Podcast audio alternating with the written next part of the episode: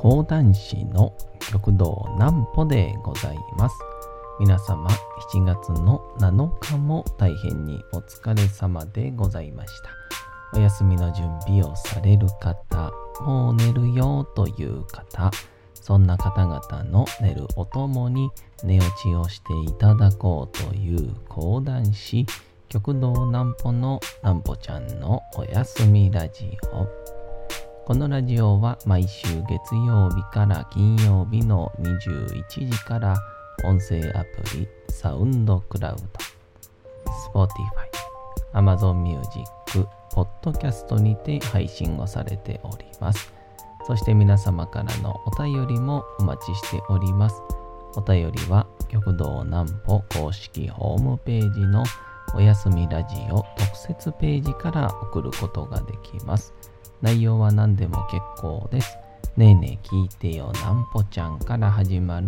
皆様の日々の出来事や思っていることなどを送ってください。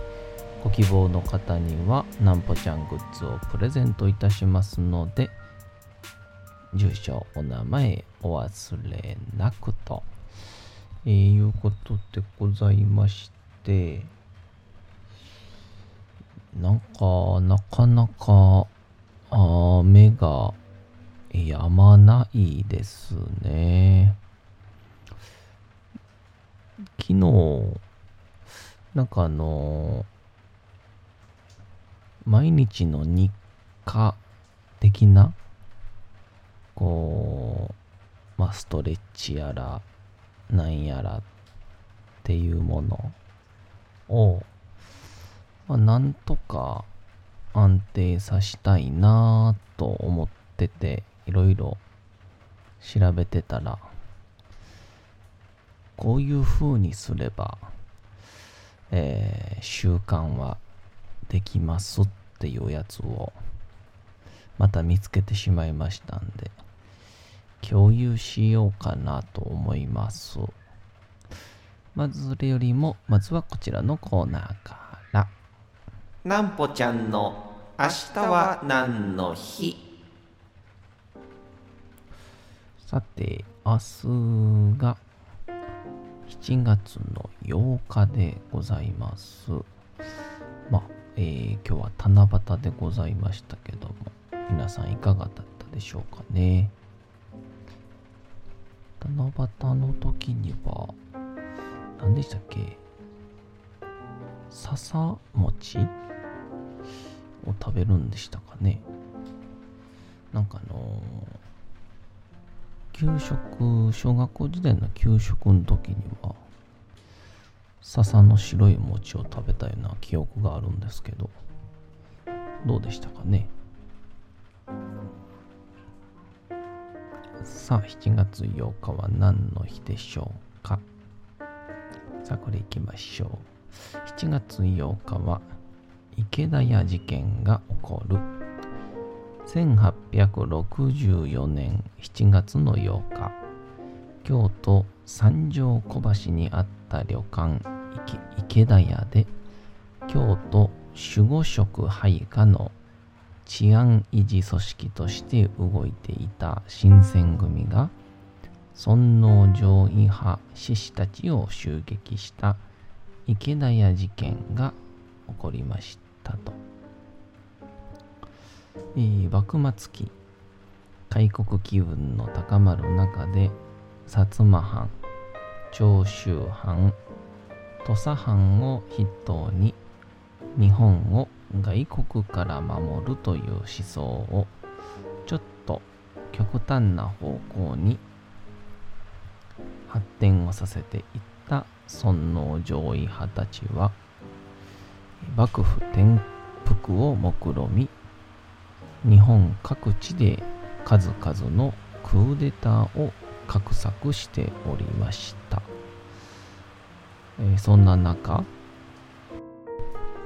尊王攘夷派の筆頭たちが池田屋に身分を隠して集まっているとの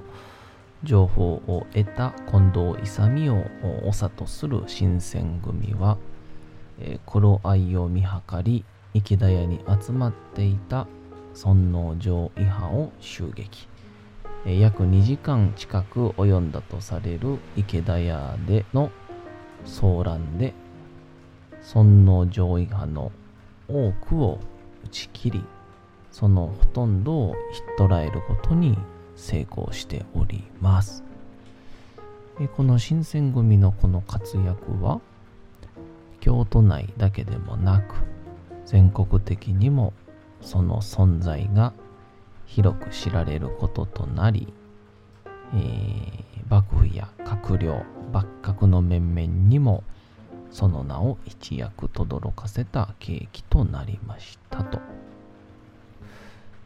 このあの池田屋事件ってのは一応ね、講談にもあるのかな、確か。で、それを、えー、春風亭小朝師匠が落語で、まあ、講談っぽくはあされてるんですけど、えー、落語でやられてますんで、あのー、ぜひともあの YouTube で、えー、春風亭小朝池田屋とかで調べたら出ますんで、えー、もしよかったら見てみてください。結構ね、面白いんで、やっぱりこう普通の難しい知識を面白おかしく伝えれるっていうのはやっぱりすごいなぁと思いますね。はい、まあそんなこんなで、えー、今回ご紹介するのがですね、こういい習慣悪い習慣っていう、そういうものをどうやって作っていくのかっていう話だったんですけど、まあ多分これはもう、まあ、みんな見たことある方もいらっしゃるでしょうが、あのあの YouTube で有名な鴨頭義人さんね、えー、僕あの別にオンラインサロンにも入ってではなくてでもないし、まああのそのやってる話し方の学校に、まあ、行ってるわけでもないんですけど、まあでもその上でこの技能に関しては、なぜ私たちは悪い習慣を繰り返してしまうんだろう。それには理由があるんですっていうお話やったんですけど、まあ僕なんか常日頃悪い習慣に頭を悩ませまくり、かといってで抜け出せないっていう生活を送り倒してるタイプの人間ですから、気になるなぁと思って見始めたんですけど、まあ大前提として、まあこのここに出てる悪い習慣のまあ、題材っていうのが、いわゆる分かっちゃいるけどやめられないっていう、いわゆるあのー、まあ一番よく言う罪悪感感じながらみたいなやつですね。お菓子食べちゃいけないのにお菓子食べちゃうとか、寝ないといけないのに ディーブイディー 見ちゃうみたいなやつで、でこれの一番のまずは理由、原因があるんだと。やっちゃう原因、それはただ一つで、人は快楽、まあ心地よさ、気持ちよさを求めて引っ張られて動き生きているんだと。っていうのがまず前提としてあるんだと。まあでもさっき言ったようにダイエットしたら痩せて気持ちよくなれる、嬉しくなれる。寝たら翌朝元気になれるのにやってしまうと。っていうので、この、えー、いわゆるこの快感というものの部分には段階があるんですっていう話になるんですね。で、一番大前提、一番のスタートの時点は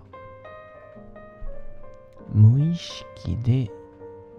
無能だと。だからこれをやったらいい悪いもう分かってないし、これを自分ができるできないも特に意識はしていない。まあ知らないしできないするつもりもないっていう状況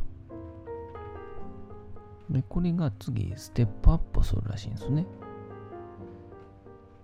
その時にあんのが有意識、あると書いて有意識で無能という、ここが分かってるけどできない。まあ言うたらこれ食べたら太るって分かってるけど我慢できない、食べちゃう。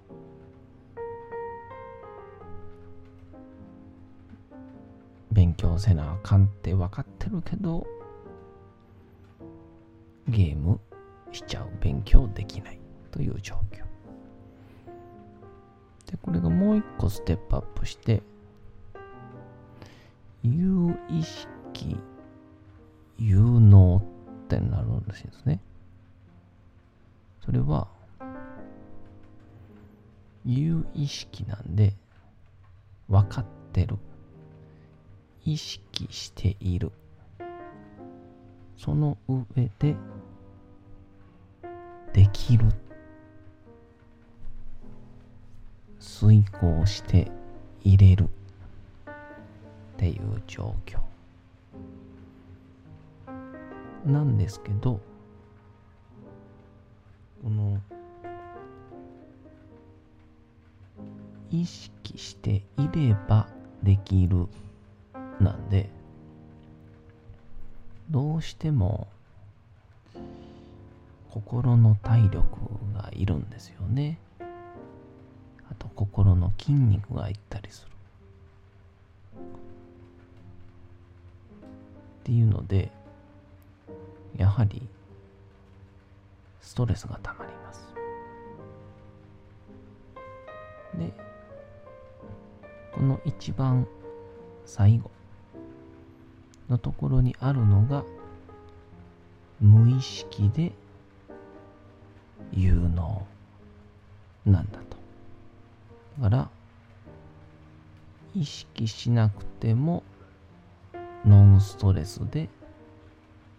できちゃってる。まあいわゆる歯磨きとか顔を洗うとかっていうような部分、まあできちゃったみたいな、気づけばやってるくらいの。で、先ほど言ったようにこのだいよんだんかいめに来た時に気持ちよさが待ってるんだと、快楽が待ってる、心地よさが待ってる。でその手前の意識してればできるんですとか、分かっちゃいるけどできないっていう、この時がすごく人は不快なんだと、ストレスがたまる。で僕たち人間はストレスからちゃんと逃げれるようになっている動物ですから、えー、すぐに、えー、逃げる理由を編み出せるんですね。その理由は、まあストレスをためても仕方がないとか、これは私らしくないよねとか、ありのままの方が私は魅力的だとか、はじめは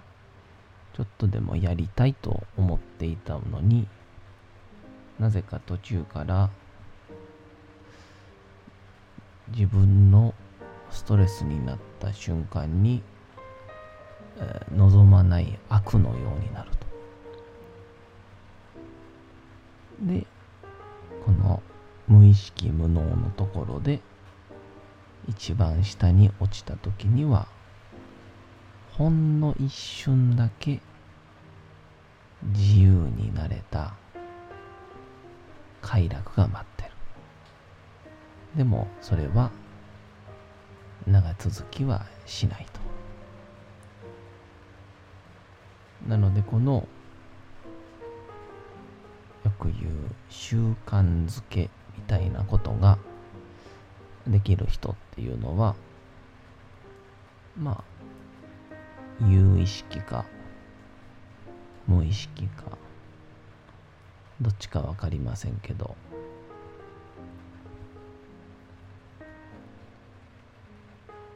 この不快を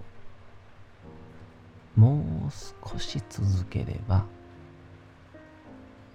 無意識で有能、いつの間にか意識しなくてもできちゃってる、いけるってことを知っていると。だから毎日の積み重ねを無理にでもやるっていう、そのうち逆にやらなくちゃ気持ち悪い日が来るからっていうっていう話を昨日は見まして、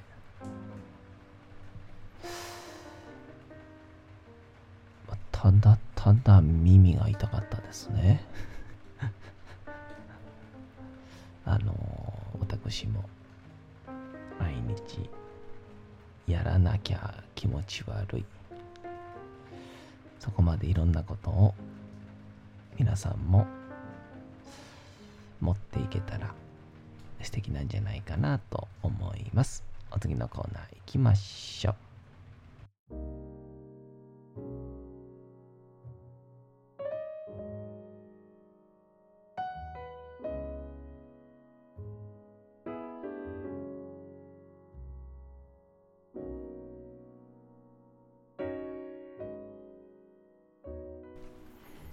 さて、時刻はうとうと朗読会の時間となりました。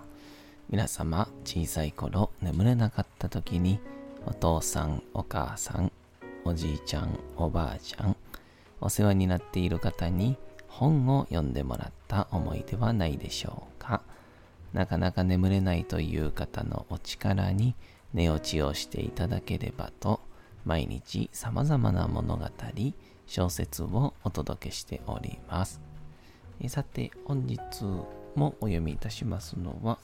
小泉八雲の耳なし芳一ですでございます。えー、本日もどういうふうなお話になるんでしょうか。お楽しみください。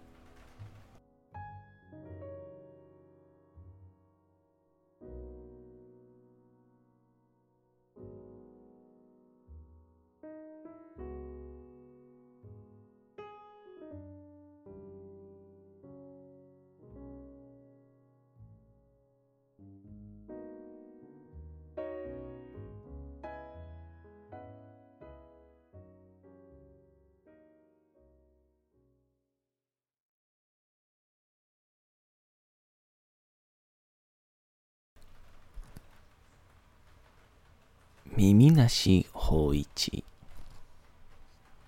小泉八雲。ある夏の夜のこと、住職は死んだ檀家の家で仏教の法会を営むように呼ばれたので、芳一だけを寺に残して農商を連れて出て行った。それは暑い晩でやったので、盲人芳一は涼もうと思って寝間の前の縁側に出ていた。この縁側は阿弥陀寺の裏手の小さな庭を見下しているのであった。芳一は住職の帰りを待ち、琵琶を練習しながら自分の孤独を慰めていた。夜中も過ぎたが、住職は帰ってこなかった。しかし空気はまだなかなか暑くて、戸の内ではくつろぐわけにはいかない。それで、芳一は外にいた。やがて、裏門から近寄ってくる足跡が聞こえた。誰かが庭を横断して縁側のところへ進み寄り、芳一のすぐ前に立ち止まった。がそれは住職ではなかった。底力のある声が盲人の名を呼んだ。出し抜けに無作法に、ちょうど侍が下舌を呼びつけるような風に、芳一。芳一はあまりにびっくりして、しばらくは返事も出なかった。するとその声は、厳しい命令を下すような調子で呼ばわった。芳一。はいと威嚇する声に縮み上がって盲人は返事をした。私は盲目でございます。どなたがお呼びになるのかはわかりません。見知らぬ人は言葉を和らげて言い出した。何も怖がることはない。拙者はこの寺の近所におるもので、お前のとこへ用を伝えるように言いつかってきたものだ。拙者の今の殿様というのは、大したご身分の方で、今たくさん立派な友を連れて、この赤間ヶ関にご滞在なされているが、壇ノ浦の戦場をご覧になりたいというので、